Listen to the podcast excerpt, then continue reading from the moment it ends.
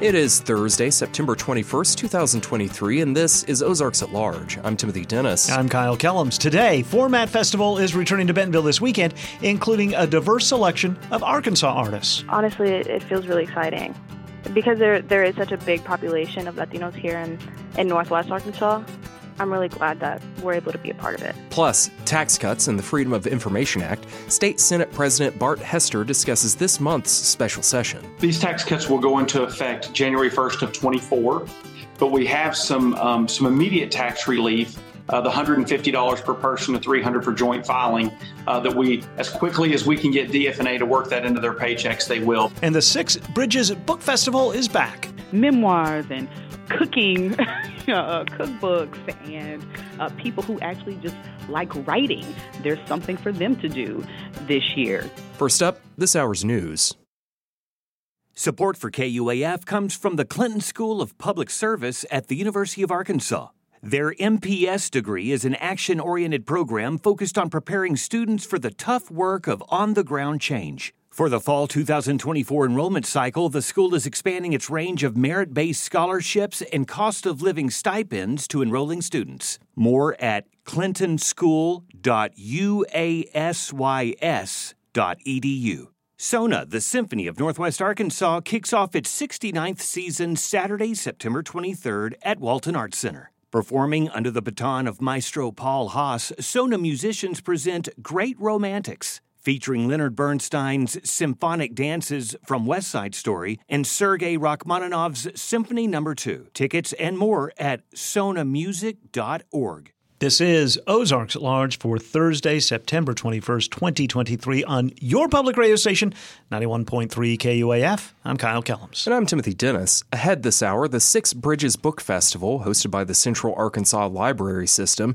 is back with both virtual and in person author appearances. We'll learn more about that in our second half hour. But let's start with the Format Festival. It's entering its second year and has been coined the Art World's Woodstock. It will be held in Bentonville this upcoming weekend, where attendees can view art and live music from a variety of creatives, including some from their very own home state. Format put out an open call for Arkansas based creators to submit their ideas for the opportunity to participate in the lineup, and two of those selected musicians spoke with Ozarks at Large's Victoria Hernandez about what the experience is like as a minority in their field. Princeton Coleman is one of those musicians playing this year and is known as Uni Wah. He is a music producer, DJ, and a music connoisseur in all capacities. From a young age, about 11 or 12, Wah began to experiment with creating his own music. He faced several challenges with his health, which eventually landed him in an alternative school. With three rejections of returning back to Little Rock Central High, Uni Wah officially dropped out and committed his full time to music. He describes his sound as digital experimentation that is also steeped in tradition, referring to traditional black music of older R&B and jazz songs, re-envisioning the genres into his own. Growing up in Little Rock gave Uni Wah a unique perspective as a black musician. Yeah, I can say that it was abs- it was definitely uh, hard, especially specifically the electronic the electronic sphere. Uh, I feel like uh, black folks aren't aren't as deep when it comes to the artistry of electronic music. I don't, I don't feel like we uh, it appears as deep, and also it's just the also just regionally, it's not really a place for the, the type of music I make. You know, of course, a lot of the most popular genres in Arkansas are rock and country, punk. You know, so it, it definitely a lot of feeling out of place and trying to find or create my space within all of this for me to grow a community of people that like the same type of stuff that I make and want to make the same type of stuff and DJ the same type of stuff that I'm into. I feel like well, the older I got, being from Arkansas and the type of music I make, I actually uh, feel a lot better about it now. Some of his inspirations include Flying Lotus, J Dilla, and Daft Punk. Within his genre, Wah says it's important for him to represent his background. In the genre of music that I create, uh, diversity could be better. Um, there could be more broader, uh, diverse representation. I feel like it takes time. I, I do believe that it, has been changing, but it's it's it's been a very slow uh, change. I'll say that much. But nonetheless, change. Performing at Format will showcase his music and how it reflects his identity. saying that the opportunity It's huge for me because, you know, when you associate cities with certain sounds, like people associate house music with like Detroit and Chicago and techno with those same cities. And when people think of Little Rock, I want them to think of my sound. So it allows me to really kind of show people that we really do have a sound, you know, for electronic music, and I can represent that to the fullest. So I absolutely love that, and I take great passion in it.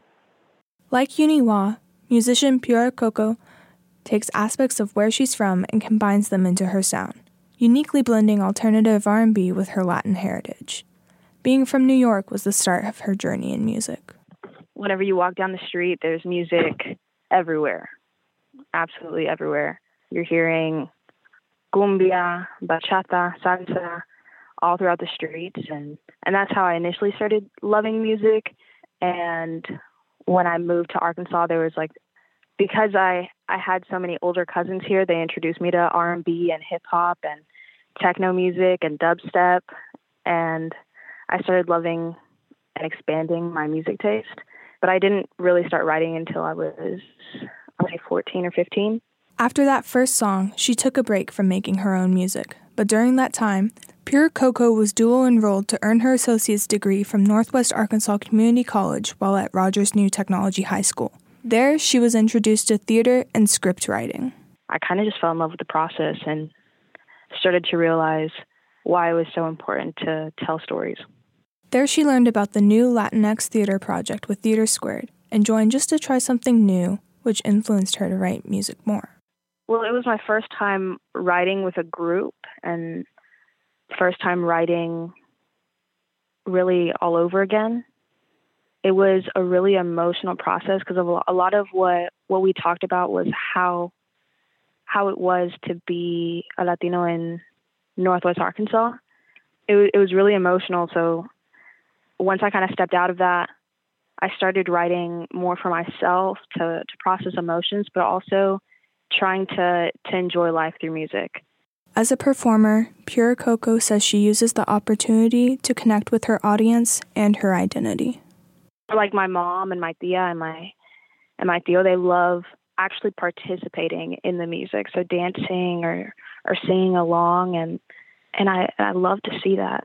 That's that's their favorite part of going to to one of my shows or to any show, really. So that's one of the reasons that I tell people in the crowd like this is your section of the song.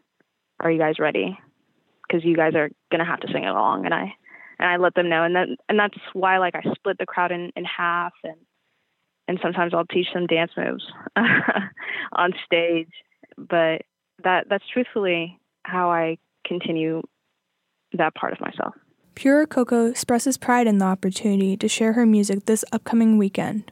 Honestly, it, it feels really exciting because there there is such a big population of Latinos here in in Northwest Arkansas. I'm really glad that we're able to be a part of it. Arkansans Pure Coco and Uniwa are only two of the diverse representation of musicians and artists showcasing both their culture and their talent this upcoming weekend at Format Festival, representing the true art of the state. For Ozarks at Large, I'm Victoria Hernandez. One of the changes from the inaugural Format Festival is its location. Ozarks at Large's Sophia Nurani spoke with Elizabeth Edelman, a producer of Format Festival, and Amanda Horn, Senior Public Relations Director for the Momentary, about the festival's move from Sugar Creek to downtown Bentonville and the benefits it will provide to attendees. We hear first from Edelman. We had a great experience out at Sugar Creek Airstrip last year, and I think it proved that we were really excited to have a festival here in Bentonville, but there were certain limitations around production that we couldn't get over in order to move forward with the show. And we were looking for a great second location that we could do it at. And luckily, our partners with Crystal Bridges and the Momentary made the suggestion that we host it there. And it was actually a perfect suggestion because, in some ways, it may have been a great location from the beginning because it speaks so much to the core ethos of why we built format and the intention of the show, which is to merge art and music in a very special way and to create a space for artists to sit outside the normal types of venues that they might exist in, whether it be museums or other spaces, but to be able to create these very unique experiential moments for attendees. And the Momentary already does that so well all year. So it was really perfect, I think, to be able to bring it there. And it's made it so that it's a much more accessible location now, hopefully, for the town and for those that are visiting Bentonville over the weekend for the show. The Momentary um, mission is to be a platform for art, music, and food, and it aligns perfectly with our mission to have format on our campus.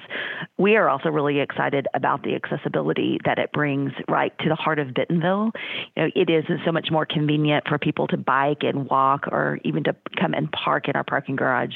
To be there, you know, Momentary has become known as a welcoming hub for the community. What efforts were made from the city and from you guys to sort of accommodate with the visiting attendees that might be coming from out of town? And, was there any pushback from locals from Bentonville with having the location in, in the center of the city? Last year, we were dealing with both the city and the county, and they were unbelievably supportive and helpful in bringing format to life. And so we were very lucky to have great partners in both of them. And this year, working closely with the city and obviously the Momentary team to bring this to life in the center of town has been wonderful. You know, with any show that we do, we produce festivals all over the world you're always going to have some concerns when you're putting a festival in the middle of a city and it will have impacts on traffic and how things are flowing over the weekend for people. But our team has done this for such a long time. They're professionals. They've worked really closely with traffic sign and safety team and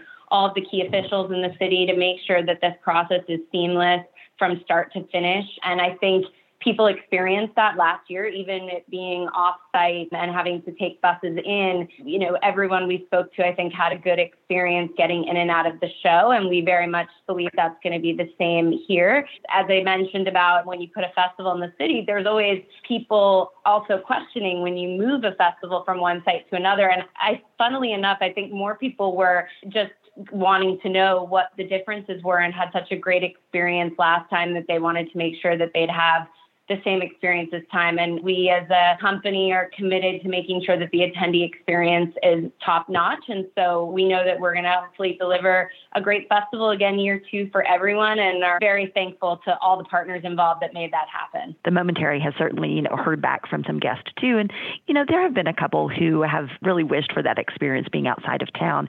But overwhelmingly, there have been so many more people who've expressed their excitement to be able to have it here and kind of in the heart of town down in a place that can accommodate these kinds of events.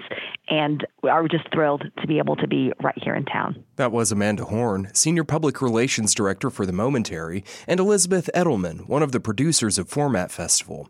They spoke with Ozarks at Large's Sophia Noorani earlier this week. Hi, this is Daniel Caruth, local host from Morning Edition on KUAF. And one thing I think is true about all public radio listeners is that you are lifelong learners. You tune into NPR to know more about the world. We, the Zaporizhian Cossacks, defended the people who lived in this particular area. He says they defended their land against invaders, including Muscovite princes. Or about science. NASA's OSIRIS REx probe will bring the first sample of an asteroid back to Earth. The capsule is projected to land in. Or undiscovered history. A team of archaeologists slowly uncover long buried structures and artifacts inside a hand dug pit. Whatever you're curious about, you know you'll hear more about it on KUAF. And you can do your part to make lifelong learning possible when you contribute.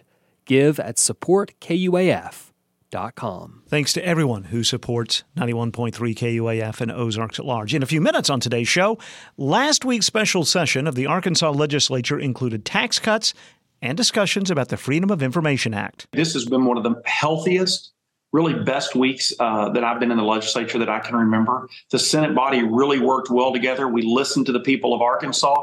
We listened to the people not only back from our districts, emailing, calling, and texting us, but we listened to the people that came and spoke, and and we made it. We made adjustments. The president of the Arkansas State Senate, Bart Hester of Cave Springs, discusses the just finished special session and what's next for the legislature. That's coming up in a conversation with Roby Brock in about six minutes on today's program. Hi, I'm Matthew Moore, reporter and producer for Ozarks at Large. I love doing word games, especially the kind where you guess a five letter word and you're given color coded hints on how close you were to guessing that five letter word? If you also love doing that kind of word game, then you should play the daily KUAF word game. Just head over to KUAF.com and see how you fare. And if you're a listener of Ozarks at Large, you might notice a pattern in the word choices. But hey, I don't want to spoil it for you. Just head over to KUAF.com and play along. Thanks. This is Ozarks at Large. I'm Timothy Dennis. I'm Kyle Kellums. The state of Arkansas will receive more than $10 million to strengthen the state's electrical grid. The Arkansas Department of Finance and Administration announced the $10.3 million award yesterday. The money comes from the Infrastructure and Jobs Act. The DFA says the money in Arkansas will be used to prevent power outages. Projects that may qualify for the grants include weatherization technologies and equipment, placing electrical equipment underground, and power line relocation. State economic development officials are partnering with the Department of Parks, Heritage, and Tourism on strategies to recruit new workers to Arkansas. Officials with the Arkansas Economic Development Commission discussed the partnership in a roundtable discussion with the State Parks, Recreation, and Travel Commission yesterday. Trey Berry, president of Southern Arkansas University in Magnolia, said the state should seek to retain new graduates of colleges and universities. The vast majority of our universities, if you look at a map of the, of the state, are within 25 miles of a neighboring state. And they're attracting students from all over the world, all over the country. And what we're hearing from these students is they would love to stay in Arkansas. They want to have a good job when they graduate, but what's most important to them is quality of life.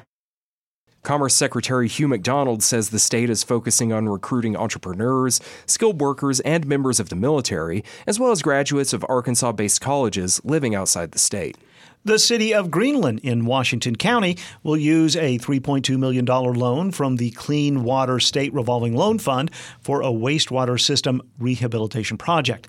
That loan is part of a nearly $218 million package of 16 water and wastewater projects serving more than 622,000 Arkansans.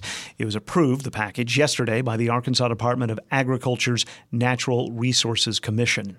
The Sam M. Walton College of Business at the University of Arkansas is ranked as the 25th best undergraduate business program in public colleges by U.S. News and World Report in its 2024 national listing. The college is ranked 38th in the country among all public and private institutions. It is the 22nd consecutive year U.S. News has ranked the college in the top 30 among public colleges. The U.S. Department of Education says the state of Arkansas is underinvesting in the University of Arkansas at Pine Bluff.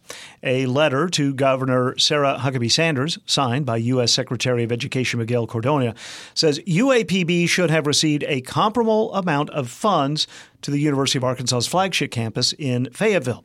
According to the letter, the historically black university has missed out on over $330 million in state funding during the last 30 years. The letter states this situation predates everyone currently involved, but the Department of Education wants to work with the state to create a plan to resolve the funding gap.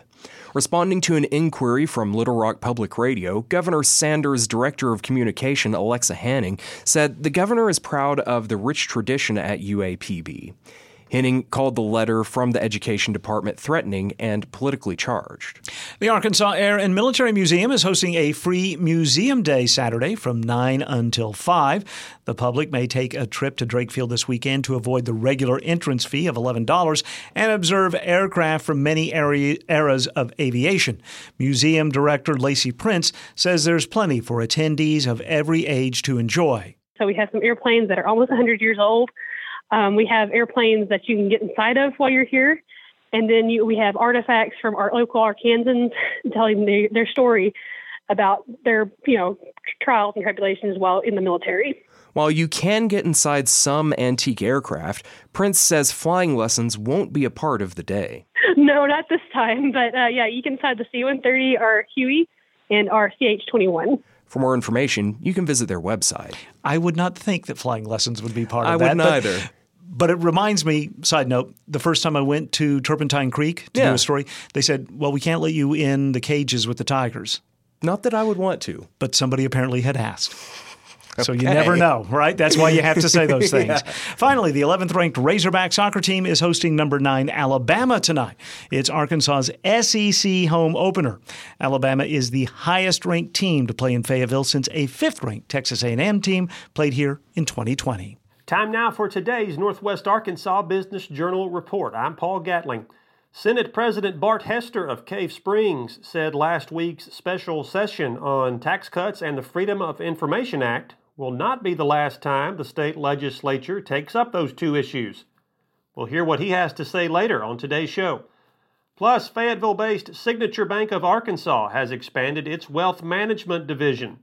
And we've got some record setting numbers to discuss from the state's tourism sector. We'll have all of those stories for you after the break on today's Northwest Arkansas Business Journal Report.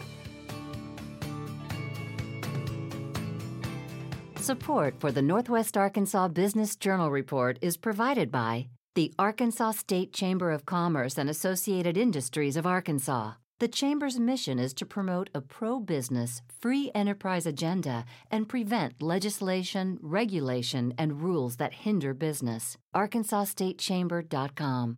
Arkansas Blue Cross and Blue Shield. For more than 70 years, Arkansas Blue Cross and Blue Shield has used its knowledge and compassion to create healthcare solutions for individuals and businesses. More information at arkansasbluecross.com. First Security is proud to be only in Arkansas. They offer smart solutions for personal and business banking, plus convenient services and community investment. First Security, member FDIC, equal housing lender. Last week's special session of the Arkansas legislature in Little Rock focused on tax cuts and the Freedom of Information Act. As the Senate president, Republican lawmaker Bart Hester of Cave Springs was right in the middle of those discussions. Here's what he had to say about what happened last week and what's next in a recent interview with Roby Brock uh, this legislative session, the special session that's wrapped up. Let's begin with tax cuts. Uh, you guys have lowered the personal income tax rate on the top income earners in the state from 4.7 to 4.4 percent. Corporate rate moves down to 4.8 percent. How quickly will we see those tax cuts in effect? Will it be the next paycheck that uh, Arkansans get, or will it be when they settle up their taxes next year? Well, it'll be when they these tax cuts will go into effect January 1st of 24, but we have some um, some immediate tax relief. Uh, the $150 per person to 300 for joint filing uh, that we as quickly as we can get df&a to work that into their paychecks they will but we know that uh, inflation is hurting uh, everyone uh, gas prices are up and $150 uh, matters to working families and the people of arkansas we're happy to send it back to them yeah, there's an income threshold on that. Was it ninety thousand? Is that what y'all settled on? It's it's roughly ninety thousand. That's right. But once you make roughly ninety thousand, you don't qualify for that. All right. Um, what's going to be the approach to tax cuts going forward? Do you guys think that you will start looking at some potential more tax cuts in the next fiscal session, which is right after the first of the year? Do you think you'll wait till the budget period closes at the end of June next year? Or do you think you'll maybe just wait until the next regular session to even address it? you know, the governor campaigned the entire time on moving the uh, income tax towards zero. That is the posture of the legislature as well. And our past behavior since the governor's been here, and even including Governor Hutchinson, we continue to cut it down. I suspect you will continue to see, see this same behavior. It wouldn't surprise me if we didn't continue to address income taxes in the fiscal session uh, as long as the state's revenue stays strong. All right, so it's going to be dependent on how tax collections are going, is what I hear you mm-hmm. saying there. But it could you could take it up as early as next February. Uh, we could, well, April. That's when we come into the next fiscal session is April. But yeah, we'll have a lot of information on where the state's at at that point. Uh, that's the next logical time we could take it up, um, as long as revenues are strong.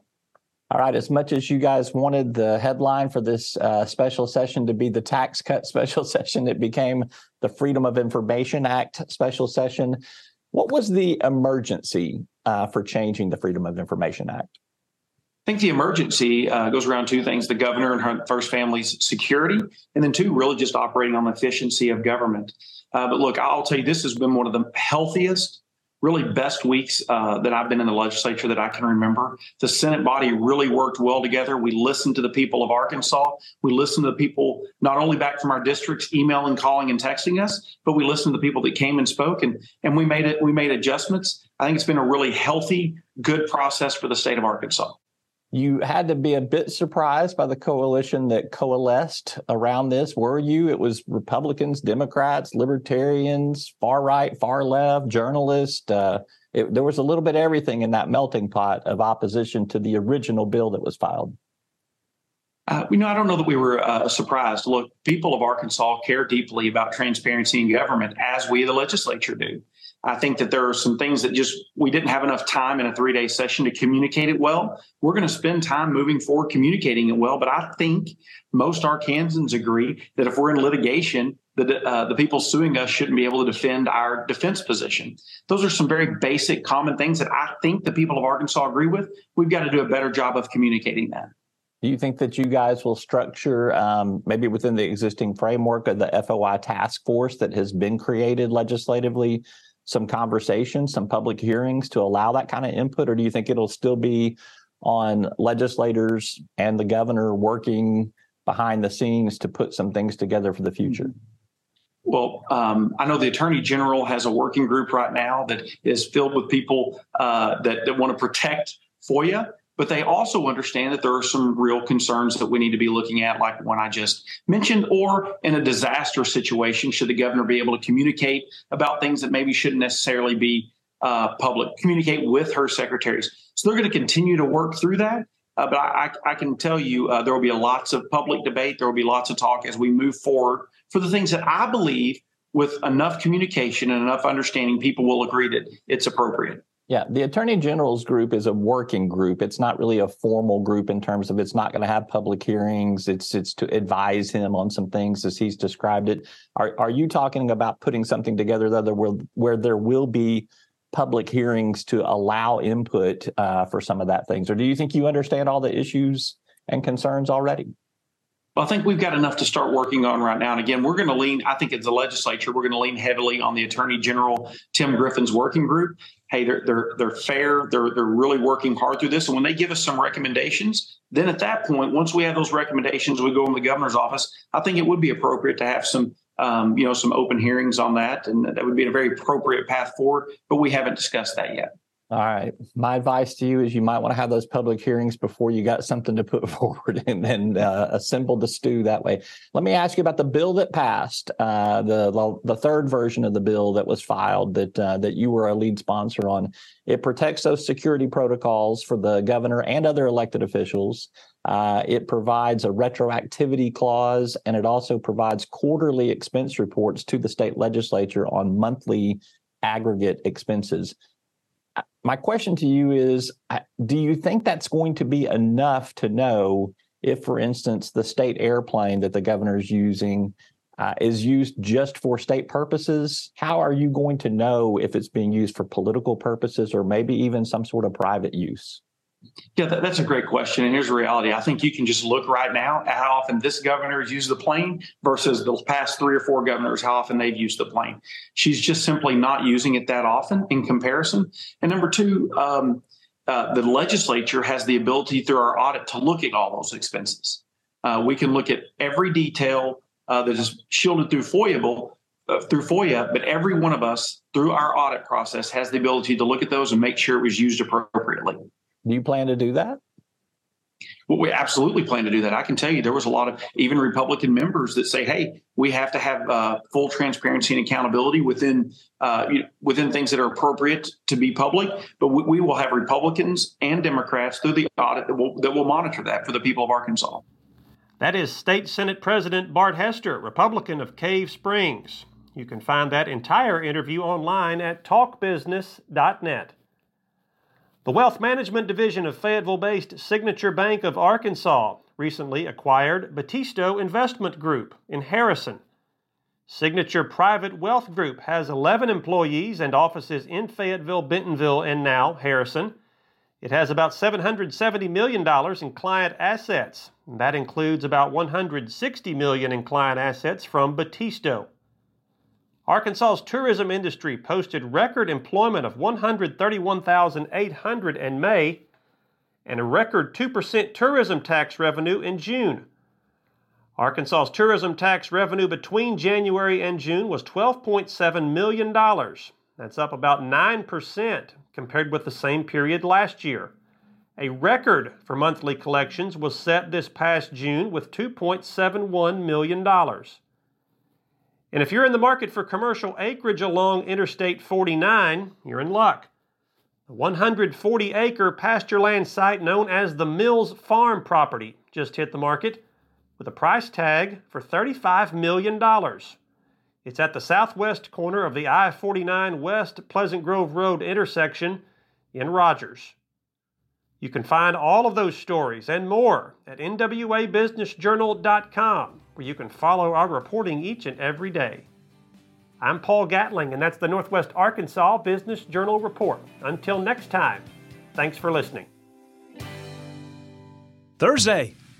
It's Music Day on Ozarks at Large. a lot of days are Music Day, but it's the day we look ahead to what live music we have, Timothy. Right. Uh, let's start with tonight. All right. Kingfish and Fayetteville is going to welcome back Nate Hancock and the Declaration. I really like Nate Hancock. He's great. He's a Fayetteville native, you know. Yeah. busted down or broken hearted. I know that your shoulder isn't too far, and trust me, I mean what I say. A friendship is worth more than, and I'm so rich in love, like being high on drugs and on my. He's a singer songwriter. Uh, he's returning for this early fall show at Kingfish. Uh, that is a free show. It starts at 8 o'clock tonight, again at Kingfish in Fayetteville. I mean, I'm going to go technical. It's a late, late, late, late summer show. I hang on to this season as long as I wait, can. Wait, no, tomorrow is the first day of fall, right? Actually, I think this year it comes in the earliest hours of the 23rd. Okay.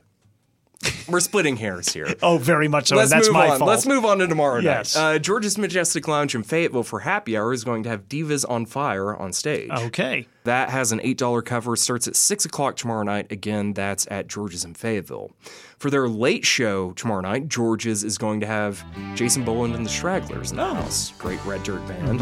Cheap bourbon whiskey and pearl snap shirts are two things that stay the same.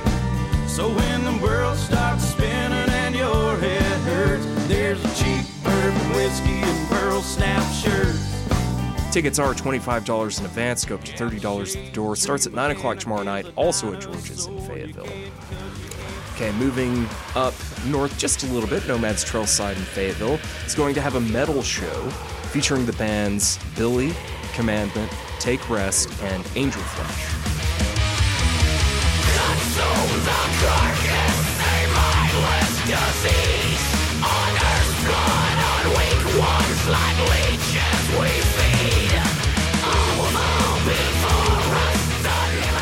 Cover is $10. That starts at 8 o'clock tomorrow night. Again, that's at Nomad's Trail Side in Fayetteville.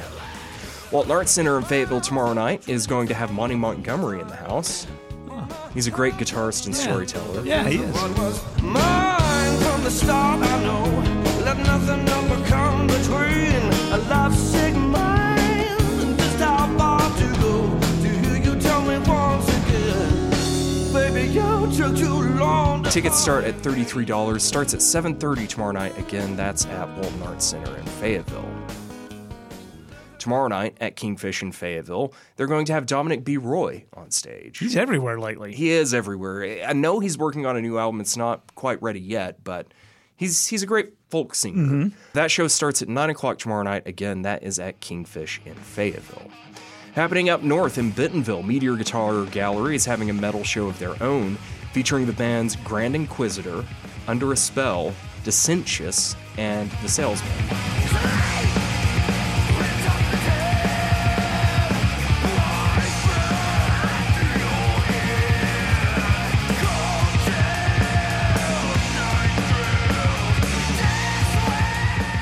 Cover is $8 in advance, goes up to $10 at the door, starts at 8 o'clock tomorrow night again. That's at Meteor Guitar Gallery in Bentonville. Over in Rogers tomorrow night, the Music Depot is going to have Brandon Santini in the house. He is a songwriter and harmonica player from Illinois. Ooh, dog, drop a line in the water. Ooh, dog, come along with me. Ooh, dog, drop a line in the water. The fish is a biting, we're gonna go and see. Ooh, mama, hot stove. feel it on. Ooh, mama, fry 'em up just right. Covers $15, starts at 7 o'clock tomorrow night. Again, that's at the Music Depot in Rogers. Over in Eureka Springs tomorrow night, the auditorium is going to have Quiet Riot on stage. This is kind of in conjunction with Mike's Blues and Barbecue. Yeah, I would right? imagine so. I couldn't imagine Quiet Riot coming to Eureka Springs on most weekends. Uh, they've been to Eureka before. They have. I mean, it was Back in their heyday? Well, a little past the heyday. Okay. Yeah.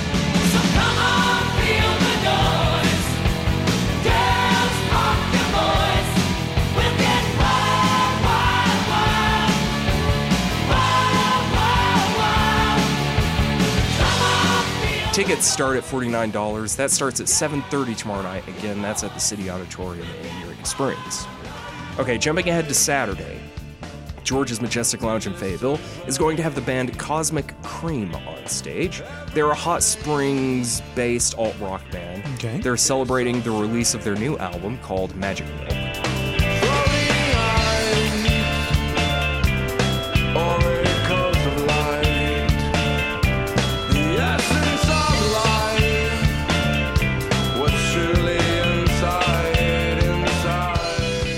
Tickets are $8. That starts at 8 o'clock Saturday night. Again, that's at George's in Fayetteville. Kingfish in Fayetteville Saturday night is going to have Patty Steele on stage. Mm-hmm. That shows That's start- Saturday night? That's Saturday night. Okay. Starts at 9 o'clock. Again, that's at Kingfish in Fayetteville. Also, Saturday evening, 612 Coffee House is going to have Circle of Thirds back in the house. They're Local- not a house band there, but they're there often. Yeah, they're a fixture. Yeah. there. I wouldn't quite call it a residency, but Right. it's almost a residency. That show starts at 8 o'clock Saturday night. Again, that's at 612 Coffee House in Fayetteville. Early in the day, Saturday, is the World Championship Squirrel Cook-Off in Springdale. In Springdale? Yeah, it's at the Hunt Family Ozark Highlands Nature Center this Oh. year. And if you don't know where that is, it's on 40th Street near the Thunder Chicken Mountain Bike Park. But I say all of this to say Mhm. That Jumpsuit Jamie is going to be playing oh, that's that morning. way fitting. Honky Tonk and Squirrels. Yes. Yeah, that makes sense. You ever had squirrel? I haven't. I would like to, though. Yeah, I have. I would also like to eat snake and several other things. I've had things, rattlesnake. Yeah. Tastes like chicken. I mean, it did. I That's had it what in, everybody I had it in Austin, Texas. Okay, Squirrel that's- did not. Squirrel had its own taste. Anyway, Jumpsuit Yes. Jamie is going to be playing at the World Championship Squirrel Cook-Off Yes. from 10 a.m. to noon. That happens Saturday at the Highlands Nature Center in Springdale. Fantastic. Okay, Saturday night in Eureka Springs, Gotahold Brewing is going to have Americana rock artist Jake Reno on their stage. Sitting in the shade with a six pack and a Marlboro cigarette hanging from my lip, thought I was cool. Thinking about the girl who lives deep down in my heart. That show starts at 6 o'clock Saturday evening. Again, that is at Got Brewing in Eureka Springs. Also, Saturday night, Ozark Folkways in Winslow is going to have a group that you've had on the show before. She's mm. Us. Oh, it's been a while, but Yeah, yes. they're a great vocal oh, group. yeah, they're fun. Fun to talk with, too. Cover for that show is $10. Starts at 6 o'clock Saturday evening. Again, that's at Ozark Folkways in Winslow. Okay, jumping ahead to Monday, JJ's Live in Fayetteville. This is an early fall show. This is an early fall show. They're going to have still yet another metal show featuring the band Avatar.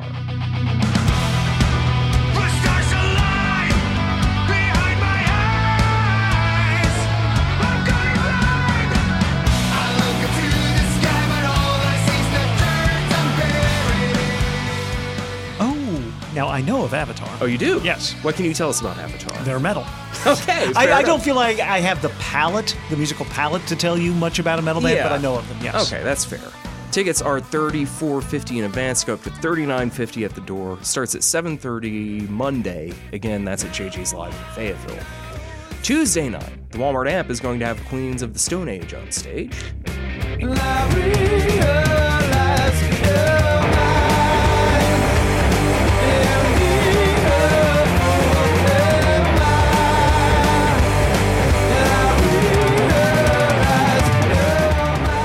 would call them a loud band. Yeah. Not necessarily metal. I don't know, depending where you define it. Would you consider Queens of the Stone Age classic rock at this point? Oh, that's a great question. I mean, influenced by classic rock. Sure. I don't know when you become I don't know. I mean, is it kind of like a classic car? After like 25 years, it becomes classic. You get the you get the license Yeah, plate. yeah, yeah. I don't know. Possibly. Okay. I, okay. I could see that. We'll go with that for now. Sure. Tickets for that show start at $25. They're joined on that bill by Jehnny Beth and Viagra Boys.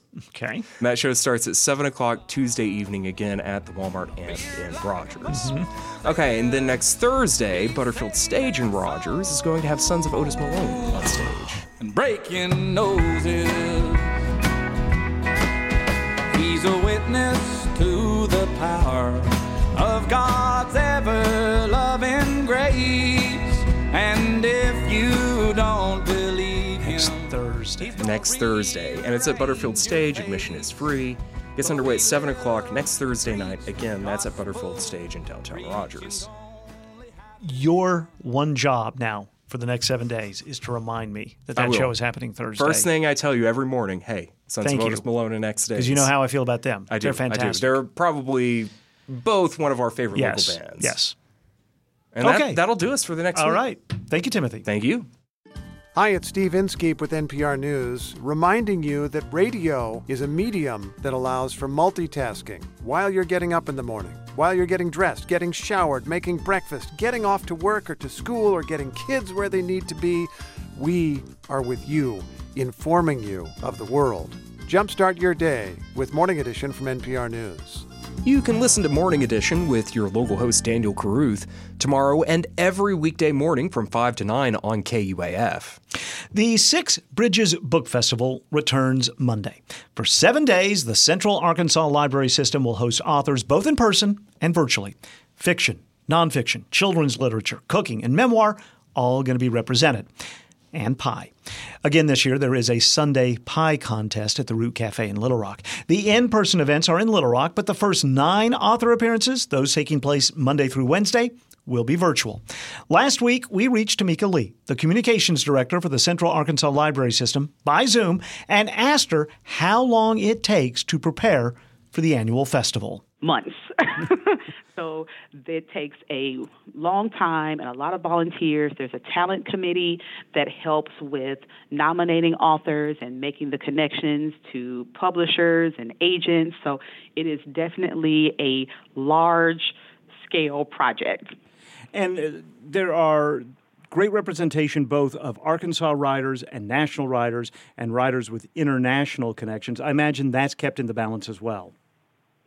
Yeah, we definitely like to make sure that we have a variety of voices represented at the Six Bridges Book Festival. And of course, with it being in Arkansas, we want to make sure that we give our local authors an opportunity to show their um, their art because we have some actually very popular local authors, some who have a really great following, like Kevin Brockmeier, who's been involved with the festival, I think, since the very first one. He serves on the talent committee, but he's also an author, so he has a lot of connections. This year we have Eli Cranor.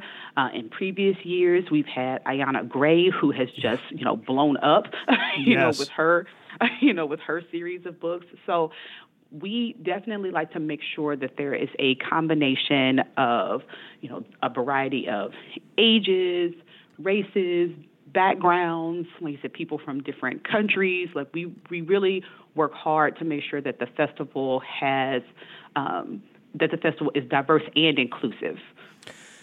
And and it, that extends also to the kinds of books. There's nonfiction, there's fiction, there's children's, there's the gamut. Yeah, exactly. So, like you said, we have memoirs and cooking uh, cookbooks and uh, people who actually just like writing. There's something for them to do this year. Children's books. We have a whole day of children's activities at the Clinton Children's Library. So, uh, in partnership with the Junior League. So, we really do work. Like you said, it's a very uh, purposeful to make sure that we have the different genres represented. So, how can people participate? Because you, you mentioned activities. There, there are authors, there are things to do. What's the best way to, to get sort of a lay of the land? So we do have a, a website, sixbridgesbookfestival.org. You can see the full schedule there, uh, and you can see it in a few different formats to try and make it easy for people. So we have the link there where you can click on the schedule at a glance, but it's also broken down uh, by a few days at a time to make it a little easier for people to navigate. And then our children's activities, Little Readers Rock, uh, that we do in partnership with uh, the Junior League of Little Rock, that actually has its own section on the website so people can see the full list of everything that will be happening at that one location. Uh, and it's going to be pretty fun at the Children's Library. Not to say that it's not always fun, but it's going to be very fun this year. We have a all, uh, an outdoor fair, a community art project, a scavenger hunt, and a magic show, and of course, a really uh, terrific illustrator will be there as well, Laura Freeman. So it is. I mean, we're looking forward to what's going to happen at Children's Library. And one thing that's developed, you know, over the past few years is that now everything has to be in person. You can have a wide array of authors that come to us virtually. Yeah, and so our first three days of the festival are all virtual. So Monday, Tuesday, and Wednesday, we have nine virtual sessions that are lined up. And so, if someone wants to participate in the festival and they're not able to travel, that's a fantastic way for them to be able to log on and still feel like they are a part of the festival and engage with these brilliant writers. What is pub or perish? It's sort of an open mic night. okay. So, so, it's an opportunity for people to uh, read works of their own, selections that they like from other people's books. So it's almost like a spoken word, but you know, you get a chance to enjoy a, a drink or two while you're doing it. I, I'm not going to ask you to tell me if you have any authors that you're especially excited about. I'm not going to ask you to, to do that, but I'll tell you that there are a few on here that I'm interested in, and one of them is um, Regina Black. I have not read Art of a Scandal yet, but I know people who have, and they say it is uh, quite the book. Yes, and actually, that is one of the people that I'm looking forward to as well. I am looking forward to Regina Black. I too have heard great things about the book. I haven't had a chance to read it yet, and she's just delightful because we've had a chance to interact with her, you know, as the um, the marketing and communications team. So she has just been a joy uh, to work with. I'm also looking forward to Christian Cooper, who some people may know him from the um, sort of infamous Central Park incident. Mm-hmm. Um, he is a birder, and so he actually has a show on Nat Geo, and he's written a book, uh, Better Living Through Birding Notes from a Black Man in the Natural World. So I'm looking forward to his take on bird watching, which is something that some people may not associate with um, with African Americans. So I'm looking forward to that book as uh, as well as Regina's, and I'm looking forward to Maureen Corrigan. Yes. So there are definitely a few people on the list. And you mentioned mentioned Kevin Brockmeier. He's part of the Last Day, uh, talking about uh, the ghost variations. Those sometimes incredibly short ghost stories that's in that, and there's also the pie contest. Yes. Which, if anybody has not been to that, they are missing out because it really is fun. And one of our cooking workshop um, authors will be the special guest judge. Uh, so Stacy uh, Stacey Mei Fong will actually be a part of the uh, pie contest this year. So if you don't have a chance to catch her during her session, or if you don't have a chance to participate in her cooking workshop, you have one last chance to see her as a part of the pie contest. And you mentioned Maureen Corrigan. She's going to be talking about banned books, and in 2023, banned books, libraries. It's um, you know a topic a lot of us are talking about and thinking about it's definitely top of mind for a lot of people. So this is a timely presentation and coming from a person who knows this world. So she is, you know, sort of a subject matter expert this. So it will be a, it will be fascinating to get her take on the history of book bans and people who have actually participated in book burnings uh, over the years and how that is applicable to what we find the situation that we find ourselves in now, uh, especially those of us who are in the the book world or those of us who are in library work. Uh, it's one that I am personally very interested in in hearing her take on it. Mika, thank you so much for your time. Oh, thank you for having me. I appreciate the support that the Fayetteville audience gives to the Central Arkansas Library System, and I hope that we do have some people who are able to come out or catch us virtually. Tamika Lee is the communications director for the Central Arkansas Library System. They are the hosts for the annual Six Bridges Book Festival that begins with virtual author talks on Monday and will continue with in person events throughout the next week in Little Rock. A full schedule of events, both in person and virtual, can be found at cals.org. We have that same link available at ozarksatlarge.com. I was attracted to jazz in a foreign country. So my experience of jazz from the very beginning is that it's an international art form. That's saxophonist and bandleader Tim Armacost, and I'm Robert Ginsburg, your host for Shades of Jazz. On this week's edition of the show, I'll feature an exclusive interview with Armacost, who'll be performing with his quintet at Walton Arts Center on September 30th. Tune in every Friday and Saturday for Shades of Jazz. Shades of Jazz tomorrow night at 10 on 91.3 KUAF. Then Saturday morning beginning at 11 on KUAF 3. And you can hear KUAF 3 by asking your smart speaker to please play KUAF 3. You can also hear it at KUAF.com as well as for free on your HD radio in your car or at home. Tomorrow on Ozarks, we continue our visits with musicians involved in the Arkansas Tiny Desk Contest.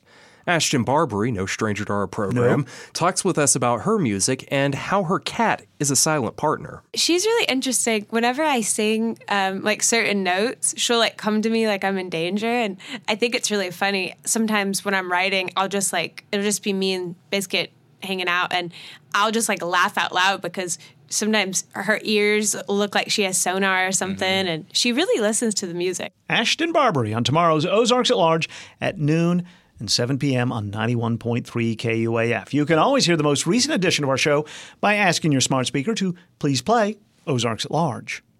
I'm Anna Pope, KUAF's Growth Impact Reporter, and I'm also a KUAF member. I donate because of the subjects, ideas, and people I hear on KUAF from Arkansas. In a narrow, forested, spring fed valley along Clear Creek, a team of archaeologists. To Niger. 24 hours in Niger that has followed a familiar script. Ce jour, 26 juillet 2023. To Taiwan. Plastic injection molding machines hum here at Huame, a company in Taiwan city of Tainan. And just about everywhere else. KUAF connects you to the local, national, and international news with a flip of a switch, turn of a dial, or tap of a button. Moments spent with KUAF are moments well spent, and we'll be sure that your donation is money well spent too.